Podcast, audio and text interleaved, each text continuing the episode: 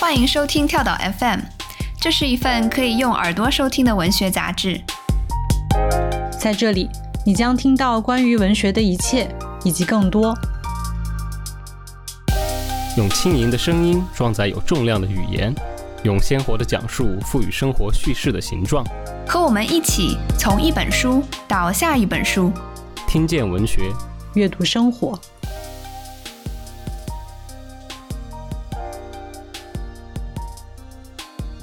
听众朋友们，大家好，我是何润哲，我是宝婷。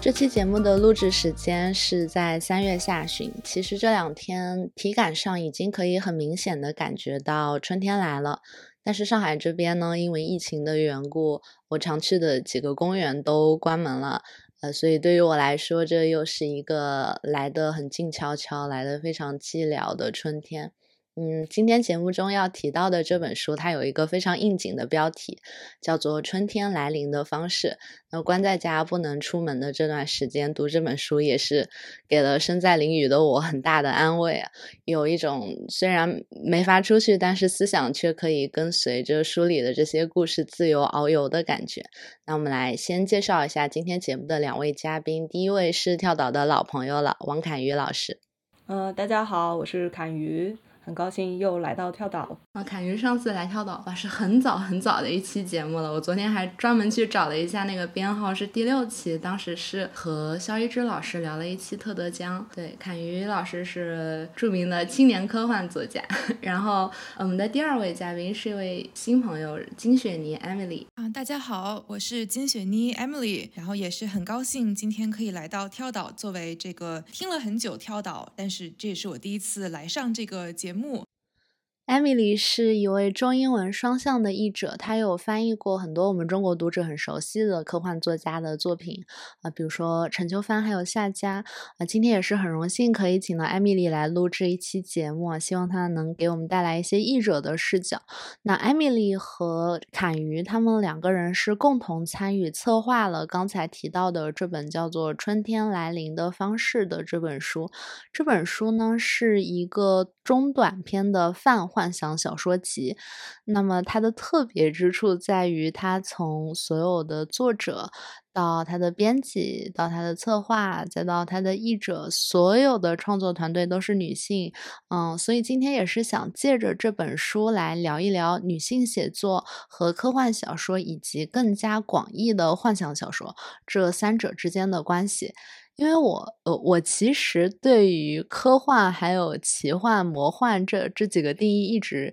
有有点搞不清楚，嗯，而且我读。嗯，春天来临的方式这本书的时候，我也是有点惊讶，因为我自己是抱着读一个科幻小说的这样的一个预设来读的，结果发现里面并没有几篇是我印象里的那种有宇宙飞船或者外星人的科幻小说。嗯，而且我记得之前有两位也是现在国内很著名的科幻作家，都是女性，木明和双世木，他们两个在提到自己作品的时候，都用过一个词叫做推想小说，所以我就是。想问一下，就科幻小说、奇幻小说，包括推想小说这几个定义之间，它到底有什么区别？因为其实，在这个国外的幻想小说圈里面，像我们常看到的雨果奖呀，或者是说这个世界科幻大会，其实科幻、奇幻和泛推想类是不分家的。而国内呢，其实传统来说，最开始在我的可能小时候刚开始读的时候，像很多很著名的现在的科幻作家们，他们也是同时写奇幻的。比如说像我们都知道的九州的各个天神们呀，他们也是类似于科幻、奇幻双修。然后像这次我在春天里面翻译的，像沈英英老师。师，他就是我当时很喜欢的一位奇幻作家。而像中国的奇幻呀和一些泛幻想类，像我们刚才说的推想小说，它的定义就有点像是说，推想，因为英文叫做 speculative fiction 嘛，其实它重点是在这个 speculative 上面，也就是说，一切可能是带有幻想色彩，不存在于我们的身边触手可及的现实中，只要含有一点点那种元素，它其实都能够被算作是推想的一部分，像科幻、奇幻，乃至说探险、悬疑和我们可能更偏向纯文学的一些夸张化表现呀，像魔幻现实主义，它其实都也有很多的学者。会说它是推想文学的一部分，所以我们这本书其实从一开始起，并不是说想要比较狭隘的集中在打一个比如说女性主义写作的标签上面，因为这样可能就格局小了哈。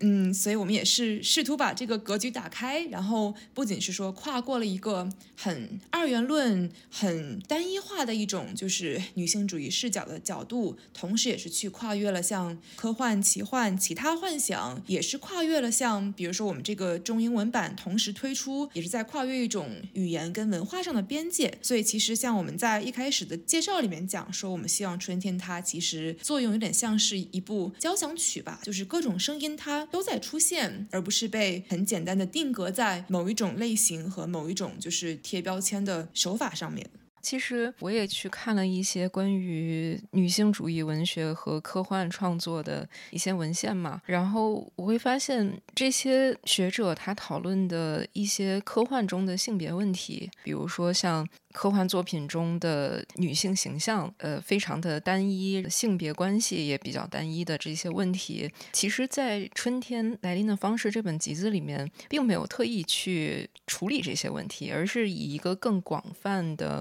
角度，就是它的选题是非常非常广的。我其实想问一下两位老师，就是你们在编这本集子的时候，是有哪些选集的标准？你们想突出的这种女性科幻写作的一些面。像有哪些？嗯，那我也来先说一下吧。嗯，其实我们一开始做这个呃选集背后有个小故事，就是当时我和 Emily 两个人在二零一九年的春天，也就是疫情前最后一个春天，一起在纽约，然后做一场活动。当时就和呃 Tor 还有 Tor dot com 的两位编辑一起约了个饭，然后坐在一起，大家就觉得嗯，我们就是四位都是女孩子嘛，就觉得嗯，我们要一起做一个项目，然后做一些什么项目呢？大家就开始呃头脑风暴，然后就想。到哎，我们可以做一个就是全女性阵容的呃一个中文翻译到英文的幻想小说选集，然后当时就是这样子有了这个项目，有了这个项目之后呢，我们就开始去选小说，呃，包括我也邀请了于晨老师一起加入这个编选的团队。然后我们一开始其实在编的时候想会想，呃，既然是一个全女性的科幻小说，我们是不是更加应该突出这个女性主义或者是就是一些性别议题？但是后来其实，在跟美美国的两位编辑的交流过程当中，会发现，可能是因为他们对于英语市场的判断已经跨过了那一个单就性别来讨论性别议题，或者是单就女性主义来讨论女性主义的这样的一个阶段，而会把视野放在一个更广阔的空间。他们相对更加感兴趣的是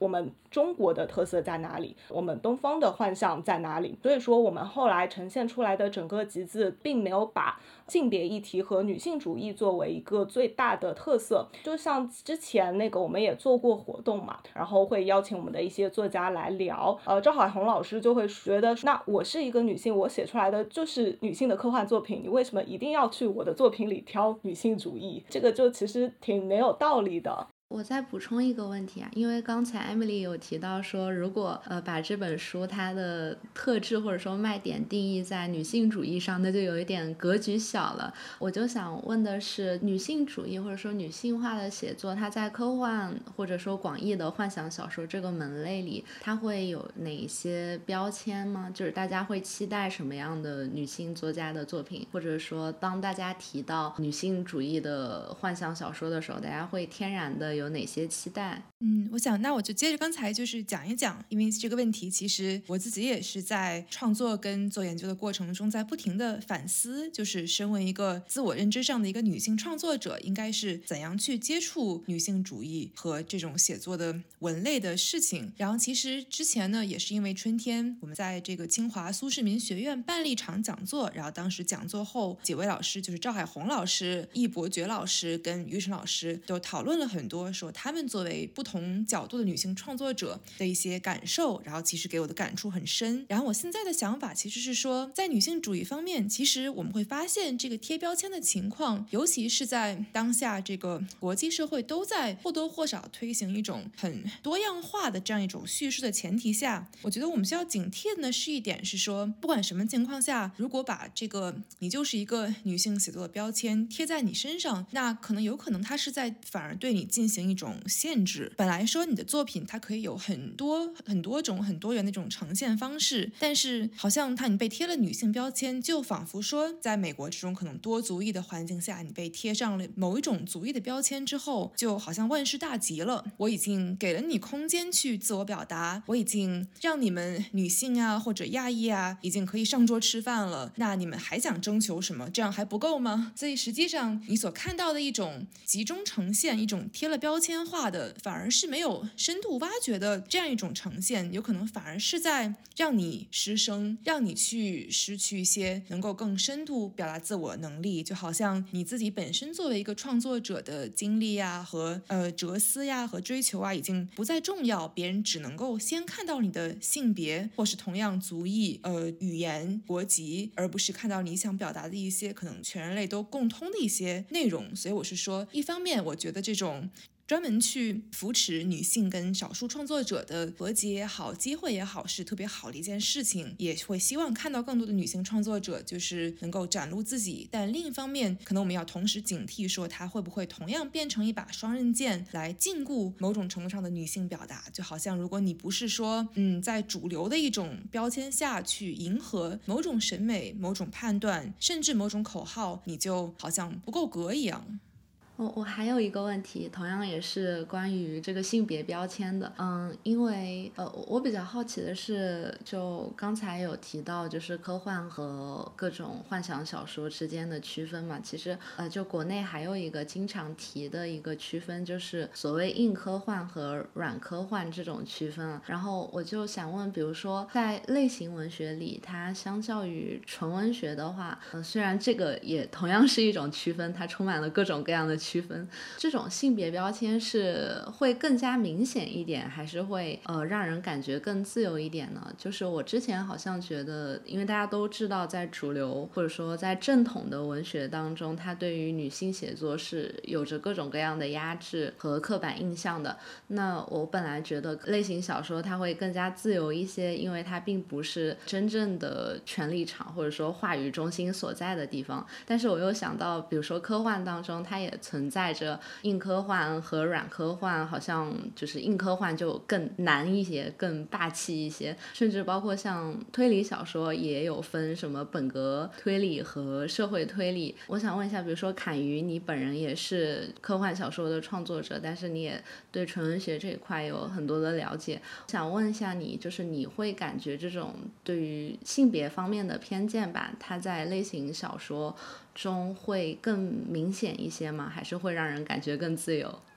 嗯，我觉得这其实会有一个历史的变化吧。就像我们现在去追认，呃，现代意义上的第一部科幻小说，会追认到弗兰肯斯坦，然后它的作者玛丽雪莱是一位女性。呃，但是呢，在她去写作弗兰肯斯坦的时候，科幻小说本身并没有作为一种类型文学，是我们后世的人去呃去追溯什么是科幻从哪里开始的时候才追认到那里。然后呢，就是科幻真正的它作为一个呃大规模的类型文学被。发展，然后被广泛的读者阅读，然后被这些编辑、作者、读者，然后整个生产链条上的所有人去定义的时候，其实应该还是在美国的二三十年代。那时候出现了大量的纸浆杂志，然后在那些纸浆杂志发表的时候呢，那个时候其实更多书写科幻和阅读科幻的都是白人，呃，男性，呃，就是顺性别，呃，然后异性恋的这一些，呃，那时候的那些封面其实也很很多时候经常会有一些。些外星怪兽啊，还有一些穿着暴露的女性啊，等等，因为那个就是他们的一个读者群嘛。但是等到再往后发展，会有就那个时候，其实女性作家要写科幻，她们必须得要用一个笔名，看上去更像男性，他们才能够在这些杂志上发表。但是再往后发展以后呢，就会有越来越多的人觉得，你们这些所谓的守门人去把守的这样一个类型的呃大门，然后去定义它只是这样的一个更加阳刚。的，然后更加白人的文学，那这样不对。那他们会去书写自己的小说，然后以此来作为一种反抗。那其实我读到的就是国外的很多科幻读者或者是作者，他们一开始就会说到，我从小到大读到的科幻作品的主角都是男的啊，都是白人，就我找不到我自己。然后他们也是可能在逐渐长大以后意识到这个问题，他们开始书写以自己和自己更相像的人的身份为主角来书写这些故事，然后去书写一些呃与女性啊，或者是有色有色人种啊等等等等，这样和那些之前的科幻的主角不一样的作品。渐渐的，其实到这些年的话，我们会去看这些雨果奖、幸运奖的获奖名单，其实现在已经很少能看到白人 男性作家拿奖了。就大家可能就是会开玩笑说啊，现在好像只有是女性啊，或者酷儿啊，或者是有色人种啊等等等等才能够去拿到这些奖项。那这个的话，我觉得它是一个很多年的反抗的结果，去和之前的那些所谓的就是更加主流的、更加硬核的科幻小说去做一个反抗，去反抗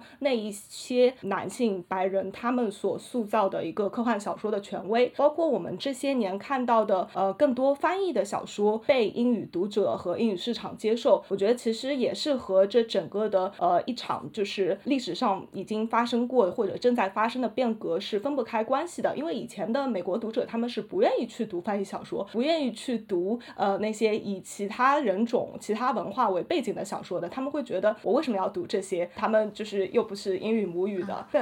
我为什么要关心？对，所以就是这些年其实已经改变了很多。所以呢，我们会看到在英语市场里边，它已经没有这种软硬科幻之分了，就他们甚至科幻、奇幻，就像刚刚艾米丽说的一样，就统一在这一个大的推想文学的类型下面了。在我们国内的话，当然科幻小说的发展，我们有自己的历史，包括我们之前最早晚清的时候引进科幻，它是一个作为这个救国救民、救民、启蒙民智的一个作用，就所谓的科学小说。然后到新中国成立以后，它又是承担着一定的科普功用的。嗯，所以在这个情况下呢，我们呢可能在国内的科幻和奇幻，其他的就是分的比较清，然后会有所谓的硬科幻，然后好像更加偏激偏向这种科技理性的科幻小说和那种软科幻，就是技术细节更加少，可能更加偏社会的那些科幻小说。这个区分呢，就是一直会有人不断的提出来。但是当你阅读的作品越来越多的话，你会越来越去思考这样的分类、这样的标签真的有意义吗？然后我会觉得，其实你刚刚提到的，它背后可能确实会有一定的，就不光是性别权利的一个差异，更加是一个说，觉得就是 在某一些读者心中，觉得硬科幻更加的高尚，然后软软科幻更加不行。对，就。有一点原教旨主义的感觉，就只有硬科幻才是真正的科幻。对，会有一些人这样觉得，嗯，但我感觉就是这两年会越来越好，就是大家的接受度会越来越多，因为你能够出版的作品越来越多了，然后去写作科幻的作者越来越多了，那大家看到的东西更多了，会发现之前可能就像我刚刚说的历史传统中，你只能看到这一类硬科幻被出版，但是当你看到和其他就是以传统中看的那种呃以技术理性为主要的呃推动的这些科幻小说之外的其他类型的小说也出现了，那你就会慢慢的接受说科幻可能会会有多种面貌，并不仅仅是这一个样子，然后这种权力结构也会慢慢的随之去改变。因为我我是觉得，好像这种硬科幻和软科幻的区分，它是一个有一点话语权争夺的问题。因为本来硬科幻，它就刚才也提到，它和科技啊、理性啊这些东西联系在一起，它本来就是广泛存在的一个偏见，就是好像只有男生才比较擅长理科的东西。那当一个硬科幻这样的概念被抬出来的时候，就比如说一本小说，它里面充满着大量的技术要素，然后如果没有科学。呃理科背景的人会很难进入，很难读懂，它好像就成了一种壁垒吧。就是只有拥有这样的知识资源的人才能看懂的小说才是真科幻，才是真汉子，有有一种这样的感觉。对，其实会有一些不适。我有的时候就在想，那到底什么叫硬科幻，什么叫软科幻呢？因为我去年读了那个安迪威尔，就是《火星救援》那本书的原著者，他新出的那个挽救计划嘛。其实那本书它里面也有很多就是技术的元素。但是他他让我读的非常的愉快，我就在想，那我也没有觉得这本书它有多硬核，那它到底是算硬科幻还是算软软科幻呢？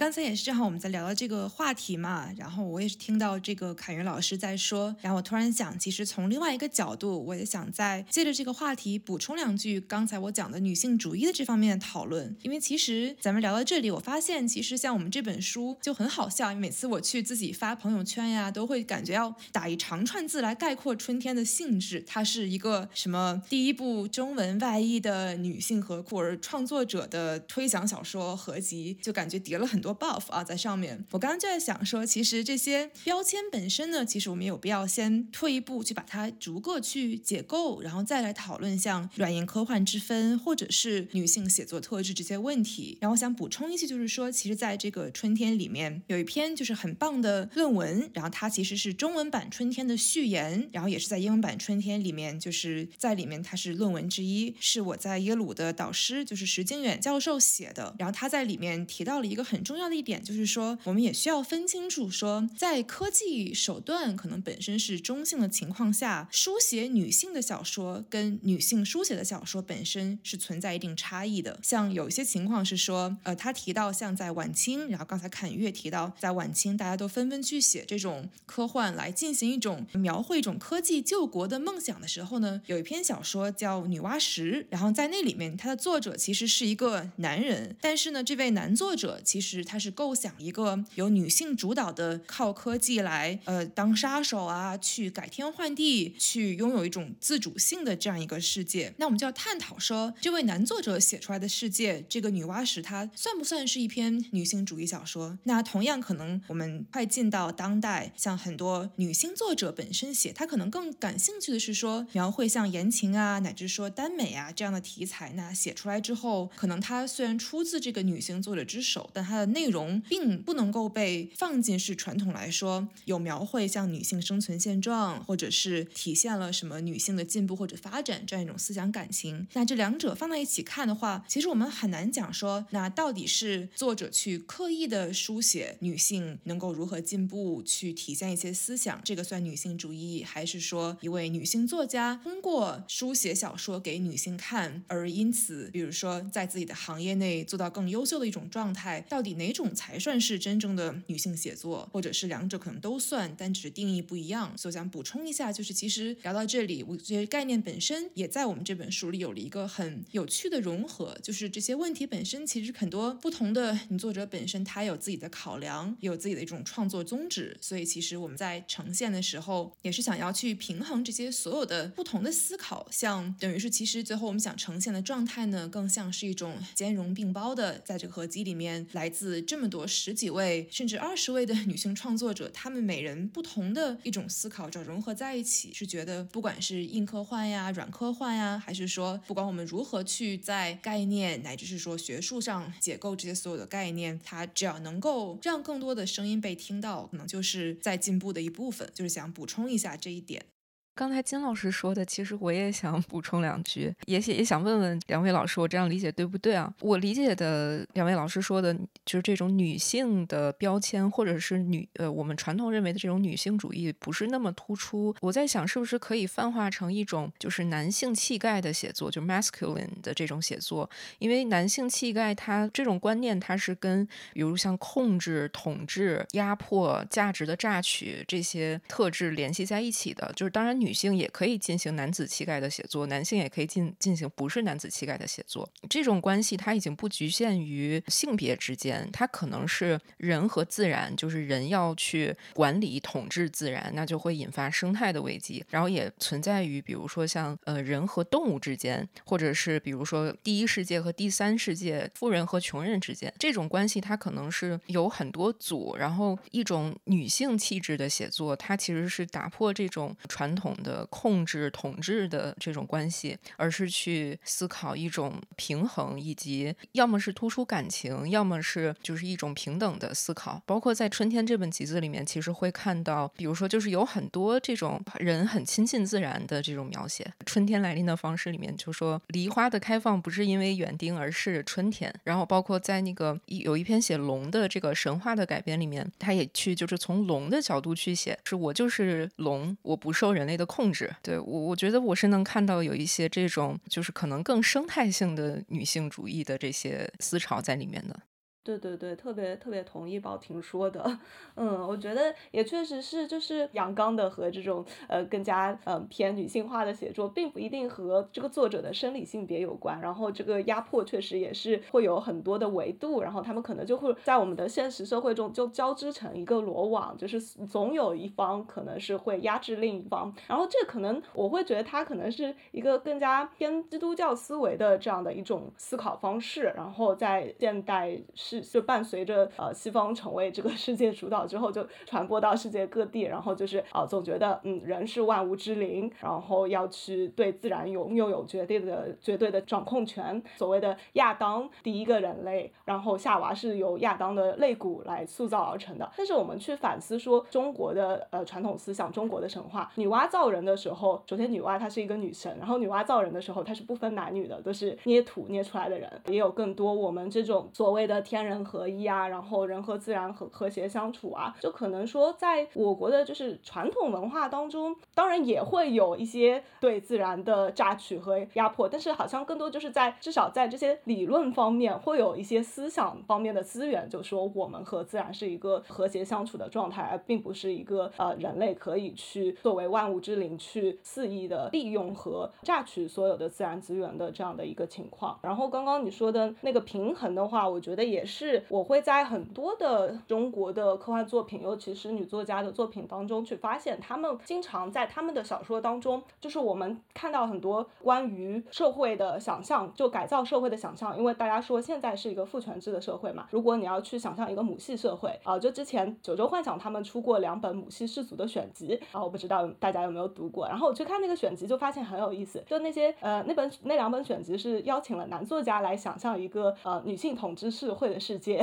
然后我发现就是呃有一半人可能写的跟这个主题没什么关系，然后剩下一半人就是想象的女性统治社会的一个社会结构，就是单纯的把现在的父系社会的性别结构颠倒了一下，就是变成了女性压迫男性，我就觉得什么 怎么这样？然后呢，但是你去看一些其他的就是国内的女作家，她们去想象一种不一样的性别权利结构，她们就是就并没有这种压迫性。比方说像池慧，她有一篇小说叫《红潮》，然后她他写的是一个外星星球嘛，然后在他那个社会里边，呃，他男男性都是他从小是要就作为一个树的形态，是在泥土里面长大的，然后女性呢，她是一个护理者、照顾者，然后她要去把自己的男孩树给养大，然后这样的一对就是男性和女性，他们其实是一个相互依存的状态，然后等到他们生生命的最终形态，他们会一起走向森林里面，然后迈向一个生命的新的阶段，然后就是就突很不一样，他是会追寻这样的一个两者互相依赖，然后互相平衡，然后会有一些互动对话，而并不是说 A 一定是压迫 B，然后 B 如果要反抗，就是 B 反过来压迫 A，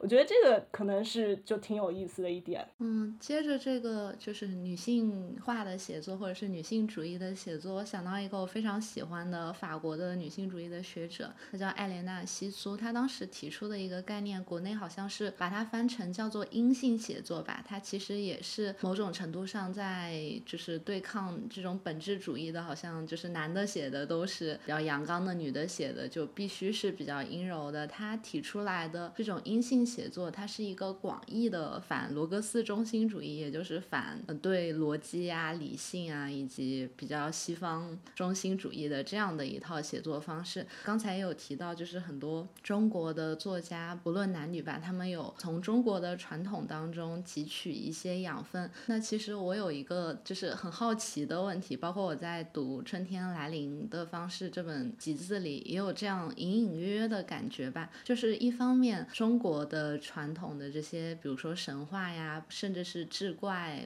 怪谈这些，它肯定对于呃西方中心主义的科幻小说传统来说，它一定是一个挑战或者是一个新鲜的东西，是一种反叛。但是呃，我们也必须承认，就是在中国传统文化的呃这些幻想的资源当中，它也是存在着一些性别刻板印象，然后以这样的一个比较深的怎么说一个积淀吧。有的时候这些东西它甚至不是那种很显性的，它是一个内嵌在语言结构里面的。比如说我读这本集子的时候，我有读到一篇，它描写一个女妖，然后他说裙边一双并蒂莲，然后这个描写就让我脑子里的那个铃铛叮，然后响了一下，就是像类似于就是并并蒂莲啊这样的描写，包括一切对于女妖的这种有一点点，我们今天会说男性凝视的呈现这种想象吧，我觉得他可能会是一个今天的女性作家，然后或者是一些想要尝试挑战既有的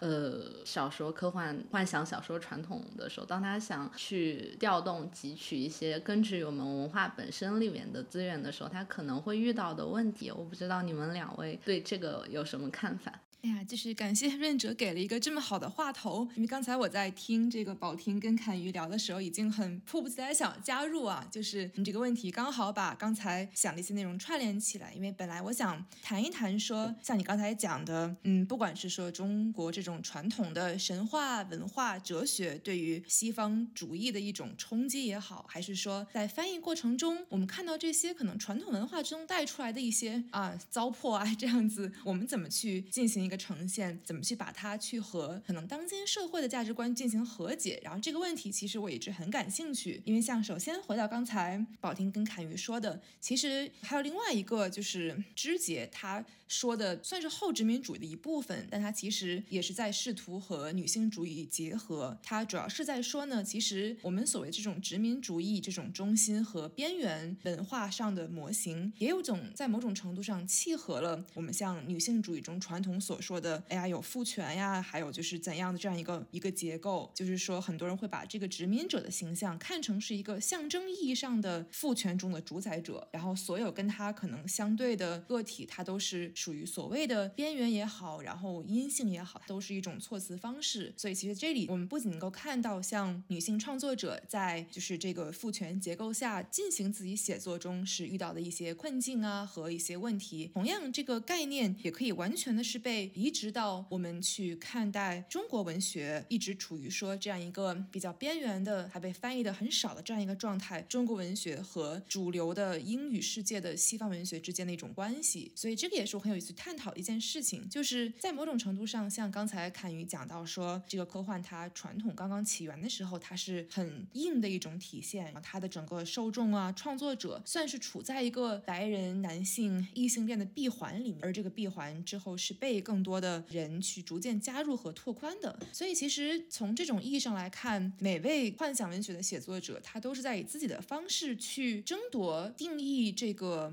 文类的权利，去用自己的写作也汇入到这个文类本身的大定义里面。所以其实比较乐观的去看科幻呀、奇幻，它的定义其实是在实时展开的。而实际上谈到这个东西方之间文化的交融，其实科幻其实也是，但其实奇幻中的世界塑造可以说是一个很东方主义的。重灾区，然后像即便像我们说托尔金，他在设定这个中土世界的时候，一方面我们都会觉得这个中土的世界非常感染人，不管是任何文化的人都会很爱他创造出来这个世界，跟他里面设定的像精灵啊、矮人呀、呃霍比特人呀这样子。但同时很多人会批评他说，他在里面设定的所谓大陆的东方，与他所植根的这种呃盎格鲁撒克逊传统的西方中土正统相较起来，东方是一片荒蛮之地。然后向东方来进行这个最后的索隆大战的时候，也是来了一群野蛮人，就莫名其妙就来了，对吧？所以很多人会讲说，其实东方主义在这样的幻想世界里面，它嗯，尤其是在前几十年都是由这种欧美中心作者去定义的时候，它其实是很常见的一个东西，而这样就变得很复杂。像你刚才就是所说呢，有很多，比如说女性作者，不管中外，她在写自己小说的时候，可能会很自然而然的把这种植根在文化。话语言个别词句里的性别歧视观念带进写作里面，可能他未必是说想要刻意去强调并蒂莲呀怎么怎么样，但实际上它已经是你文化跟你的潜意识的一部分，你很难去脱开它。那同样的概念可能沿用到这个东西方主义上面去看的时候，会发现我们在翻译的时候也会找到说，当你去传递一些中国文化中的概念的时候，英语中首先它并没有一个直接对应的词汇，其次呢是说，即便它有这个词汇，有可能。可能是一些，比如说百年前所谓这个汉学刚刚兴起的时候，很多的这种白人男性汉学家奠基所采用的翻译，而这样的翻译也是一直通过历史被沿用到了今日。但如果你们直接去用它的这个翻译的词，会发现，像我常举的例子就是说，我们讲的翻译，像这个春天里面出现的像龙这个生物出现了很多次，像英文就把它翻译成 dragon 嘛。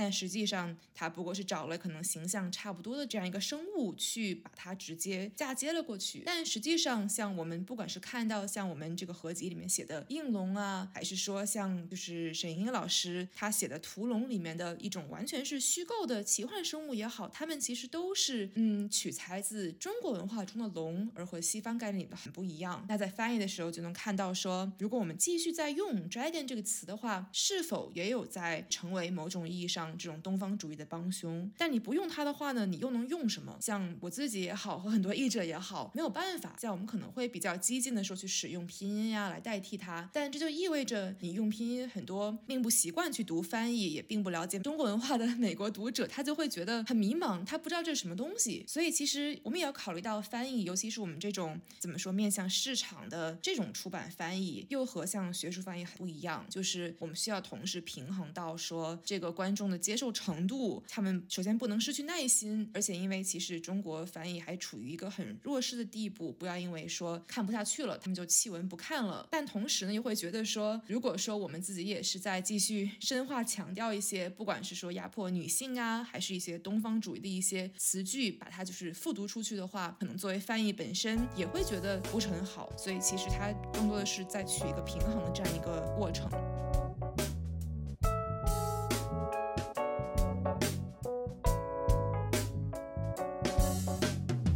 大家好，我是泛性别主题播客《别人性》的主播 Alex。我想向大家介绍一场主题为“拥抱疼痛”的活动。疼痛是相随我们一生的体验，周而复始地造访我们。月经、分娩、伤病、心碎、离别，疼痛并不美好，但是提醒着我们生命经验的复杂。我们无法控制疼痛，很难压抑疼痛，但如果可以接受它，甚至拥抱它呢？这场活动由一站式心理健康服务平台简单心理、独立出版品牌一页以及读书内容聚合频道光明森林 Club 共同主办，也是由我策划的简单心理线下活动系列“不简单客厅”的第一次开张。四月二十三日，欢迎你成为不简单客厅的第一批客人，和我们一起讨论疼痛，并让它变为一个不那么疼痛的话题。活动地点是位于北京朝阳区西大望路的 Galli 剧场，拼写是 G A L L I，大家可以自行定位，也可以查看 Show Notes 中的地址。线上也将开启同步直播，活动的报名通道、详细内容以及直播信息，可以在本期节目的 Show Notes 中查看。四月二十三日，在活动现场，你将首先看到一部舞蹈剧，并在舞者的带领下学习如何主动摔到地上。然后听到一场真诚深入的对谈分享，探讨女性生存中复杂的疼痛体验和意义。最后用一次定制的冥想练习，用呼吸体会拥抱疼痛。这天刚好是读书日，你还会了解到一叶出品的《我身体里的人造星星》和简单心理的《二零二一到二零二二大众心理健康洞察报告》。期待你的到来，也期待你线上的关注。四月二十三日，让我们一起倾听和谈论疼痛、脆弱、勇敢并从容。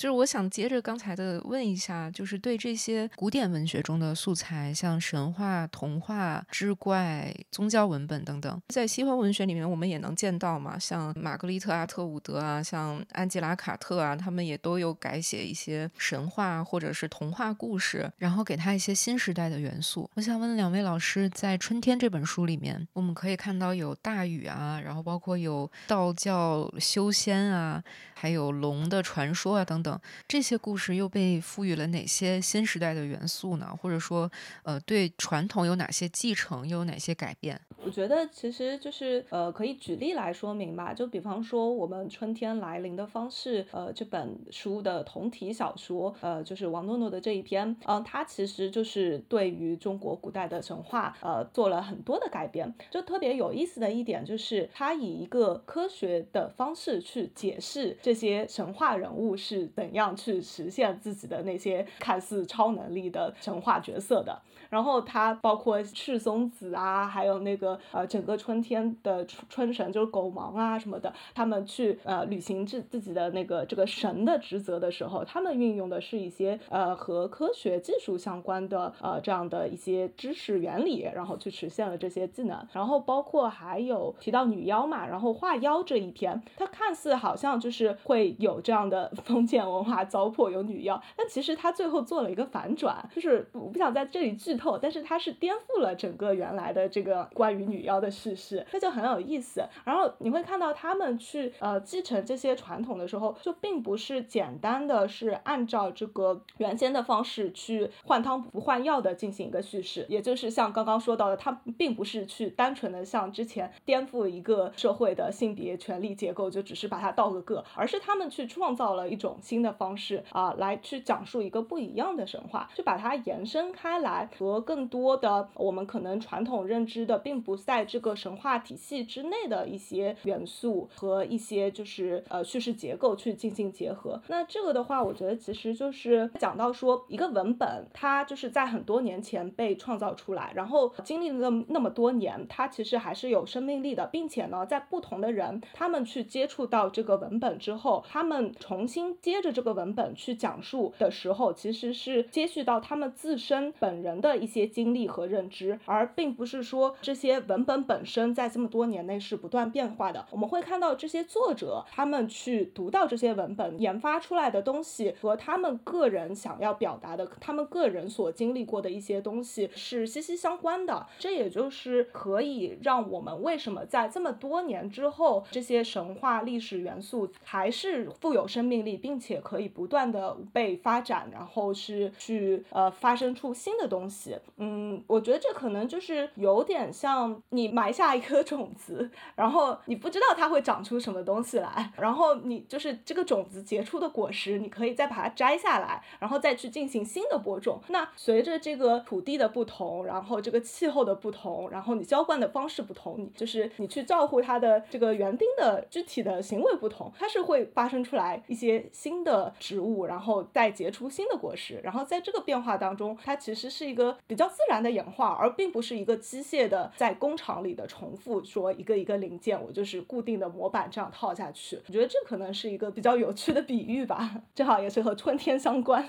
其实想接着侃鱼的再说两句，就是刚才我突然想到，刚才润哲也提到说这个罗格斯中心主义啊怎么样，就可能再顺着侃侃鱼的话再回到这个西方主义点点。就我刚刚突然想，其实我们也是在讨论了很多科幻跟科技的内容吧。就是我想到，其实嗯，这种思维本身对于像很多在思考我们当下面临的一些人文呀、科技啊困境的作家来说，也是很有帮助的一件事情。就是刚才像侃鱼在集中讲说，我们的作者怎么去。神话跟历史和古典文学里面去挖掘，从这些很经典的中国文本里面去找到说能够跟他们一种很当下、很前沿的创作去结合的内容。那其实同样的概念呢，你再去放到像比如说，不管是科幻这个文类的诞生，还是我们所考虑、所谈到的这样一种现代科技的整个概念，其实都是和比如说欧洲中心的这样一种嗯启蒙运动啊，它是密不可分的。那其实很多人会，包括人类学家呀，都会诟病说。启蒙运动本身就是很线性的这样一个思维，以发展、以进化、以更强为第一要素。那到了现在，我们也都看到了，像这个科技它发展到一定程度之后的一些恶果，像我们一直在谈到的这样一种对生态的影响呀，或者是说一些更深层的结构性不平等。那把这些考量都结合在一起，其实我是感觉，像我们这种来自中国的女性创作者，通过去在一些完全是和这种欧洲中心不一样的哲学和经典里面去寻找。一些元素，那他们通过这些元素来结合进一种非常当下的写作，尤其是在科幻文类里面的时候，是不是也能够因此找到一些去破除这样一种线性思维的困局？像我知道很多我们的作者，像比如说那个无双写到说这个太极玉泥那篇的时候，也是引用大量的一些历史的考量，然后像有很多作者说他们在从一些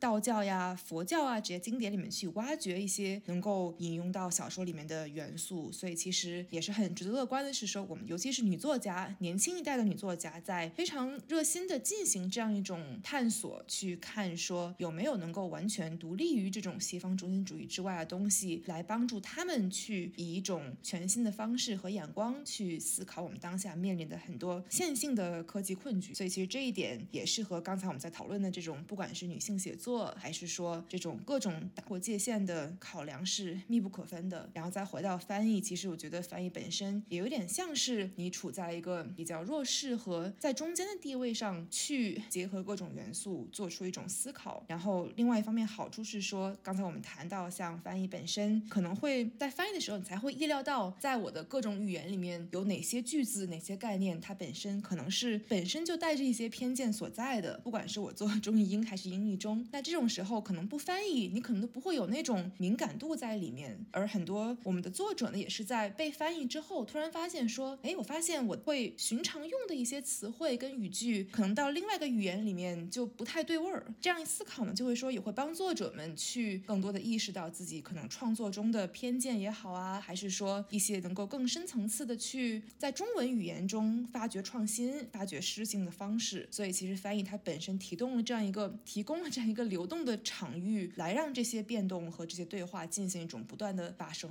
嗯，就刚好说到翻译的问题，我就想到刚才举到的那个特别好的例子，就是关于龙这个这种生物这种概念的翻译吧。因为我们知道 dragon 这个词，它在西方文化里对应的是恶龙，呃，广一般来说是比较坏的龙，但是它和中国概念里的龙并不完全是一回事。我就想到，可能当你要给一个文学传统、给一个经典已经经典化的文本去补充进一些新的东西的时候，它可能多多少少总是会伴有一些迷茫，伴有一些不适感。包括刚才有提到托尔金最近就是吵得很凶的那个事情，是《指环王》的电视剧版引入了黑人矮人，然后包括那个女矮人到底有没有胡子这件事，我看吵翻天了。所以，嗯，我下一个问题是，会不会用女性主义的科幻小说来定义你们理想中的作品？我现在觉得可能这样的一个问题，它又是一个有点贴标签的问题。就是，呃，我想换一个问法，就是你们可不可以就是从这个集子里面举一个例子，就是你们觉得比较能体现你们对于未来的想象，或者是理想的，或者你们个人最喜欢的一篇作品？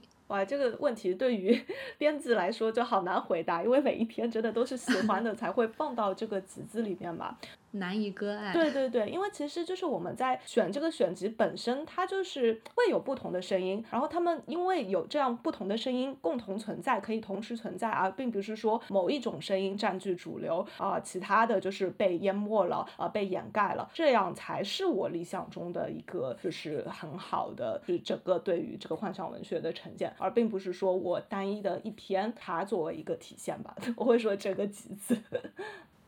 所以它一定是一个复数的，或者说用最开始的那个比喻，它是一个交响的一个呈现。我再来接着问一个问题吧，呃，因为侃于老师也是科幻的写作者嘛，我看您之前写说自己的写作特色是一种散文式的写作，所谓的散文式，也就是比较突出情感体验的写作。而我们又知道，不管是在科幻里面，还是就这种幻想的文学里面，因为你要给它一个设定，然后要让这个设定成立的话，这里面的逻辑性和理性也是非常重要的。那您觉得怎么把这种情感体验和技术的逻辑很好的融融合在一起，然后在一个作品里面让它自洽呢？我觉得这个其实是我从写作之初到现在一直都去追问的一个问题，因为我当时最开始写作科幻小说，是因为我就是在复旦读了创意写作专业嘛，然后在读这个专业的时候，你知道我们的老师都是一些就是主流文学的 老师们，然后我当时其实就是觉得，嗯，我要写出一个能够让主流文学的作者和学者欣赏的科幻小说，然后我对自己的一个要求就是达到情感逻辑和科技逻辑的。双重平衡。因为很多时候，可能在科幻小说当中，更多的读者和作者会更加的注重这个科技的逻辑，而去忽视了情感逻辑的重要性。然后我当时也是，就是写了我自己的一个处女作吧，那个是一个比较长的中篇，叫《云雾》。然后其实这个问题，我并不能说我在当时就已经解决了。我当时就是当然也达成了我当时的目的，也就是获得就是老师们的认可，就毕业了嘛，而且还发表了拿奖了。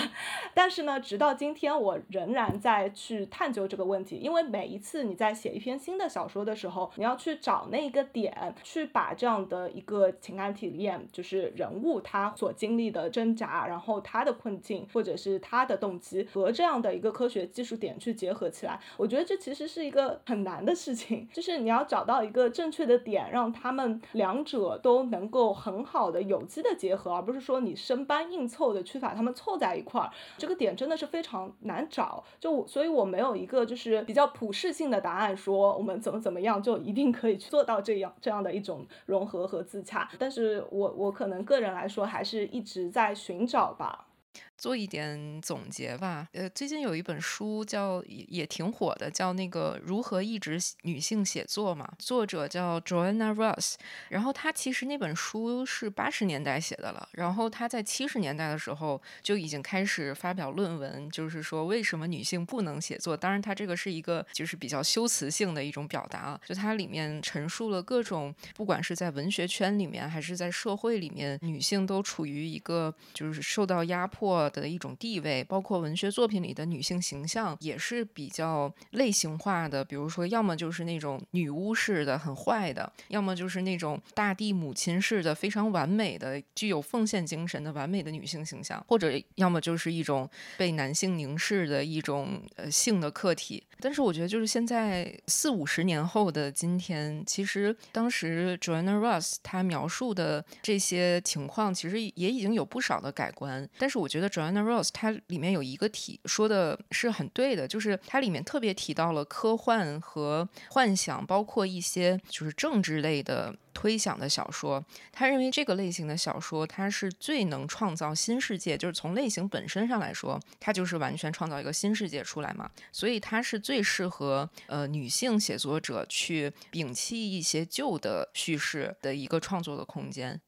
哦，我还想到一点，就是刚才谈的其实是一种更新嘛。然后因为之前有提到那个玛格丽特·阿德伍德，然后就是我就一直在想这件事，因为我读的他的第一本书是那个《芒刺客》，然后那个书它蛮好玩的，它是一个三个文本的并置，然后一方面是主线的故事，然后有另外一条并行的线是一个新闻报道，然后最后一条线就是它一个有点像是故事套故事的一个发生在外星球。头上的科幻小说，然后那个科幻小说，它就有一点。那种纸浆小说的感觉，它会有一点软色情，然后会有一些奇奇怪怪的冒险元素。但是你读起来，它虽然存在着软色情这样一种看上去非常政治不正确的东西啊，但是它读起来又是你不会感觉到受冒犯。作为一个女性读者，你反而会觉得它非常的 liberating，然后非常的有解放性。所以我觉得，就是包括《春天来临的方式》这本集子里，它有很多的故事都是在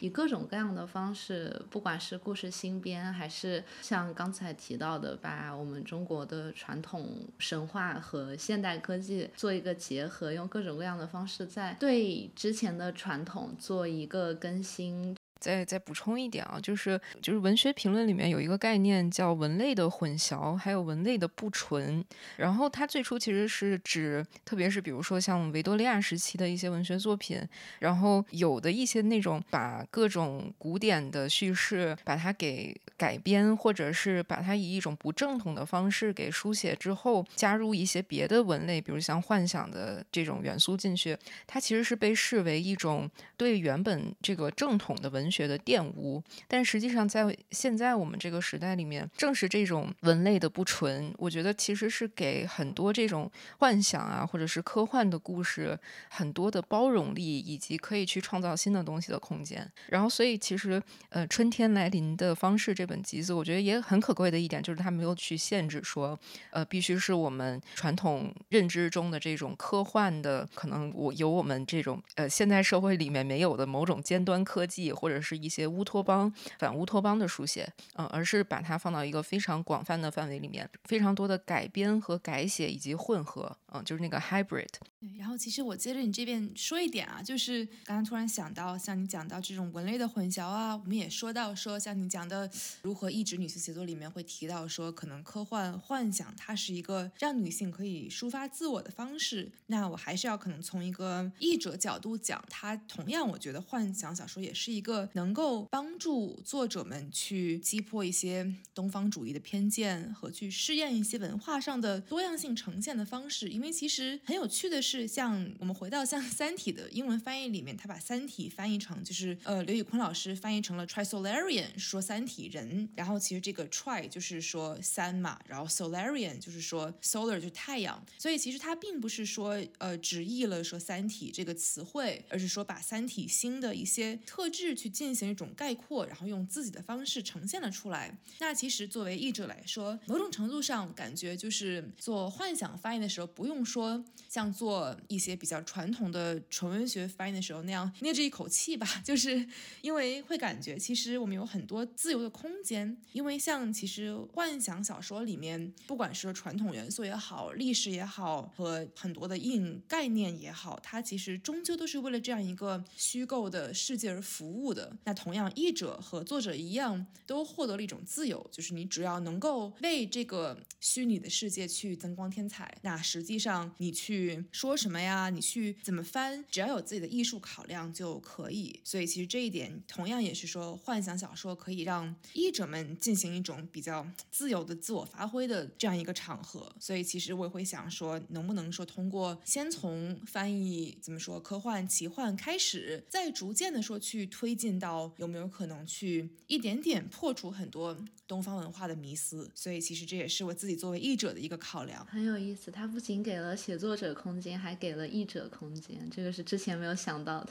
那最后就进入荐书环节，请两位给我们推荐一本自己最近正在读的书，不管什么书都可以。好的，好的，那其实就推荐一本最近正在读的，就是偏学术类的书籍吧，就是吴岩老师主编的《二十世纪中国科幻史》。然后这本书其实就是整个系统的梳理了从晚清到现在的呃中国的一个科幻历史沿革。然后它非常的精炼，就听说之前它有很多很多的注。但是呢，也因为在出版的时候，出于种种原因吧，把所有的这些注释啊、参考文献都删掉了，然后最后就是薄薄的一本。然后这一薄薄的一本呢，其实这样也就更加适合大众读者来阅读吧，因为它是分时代、分阶段，请每一位我们现在就是国内的已经比较就成熟的、有所建树的中国科幻研究者去写这一个时代的中国科幻历史，然后把它的一些主要特征和代表人物用非非常简短精炼，他们可能每个人写了一本博士论文，然后要把它浓缩到这样一个短短的一章，然后去把它介绍出来。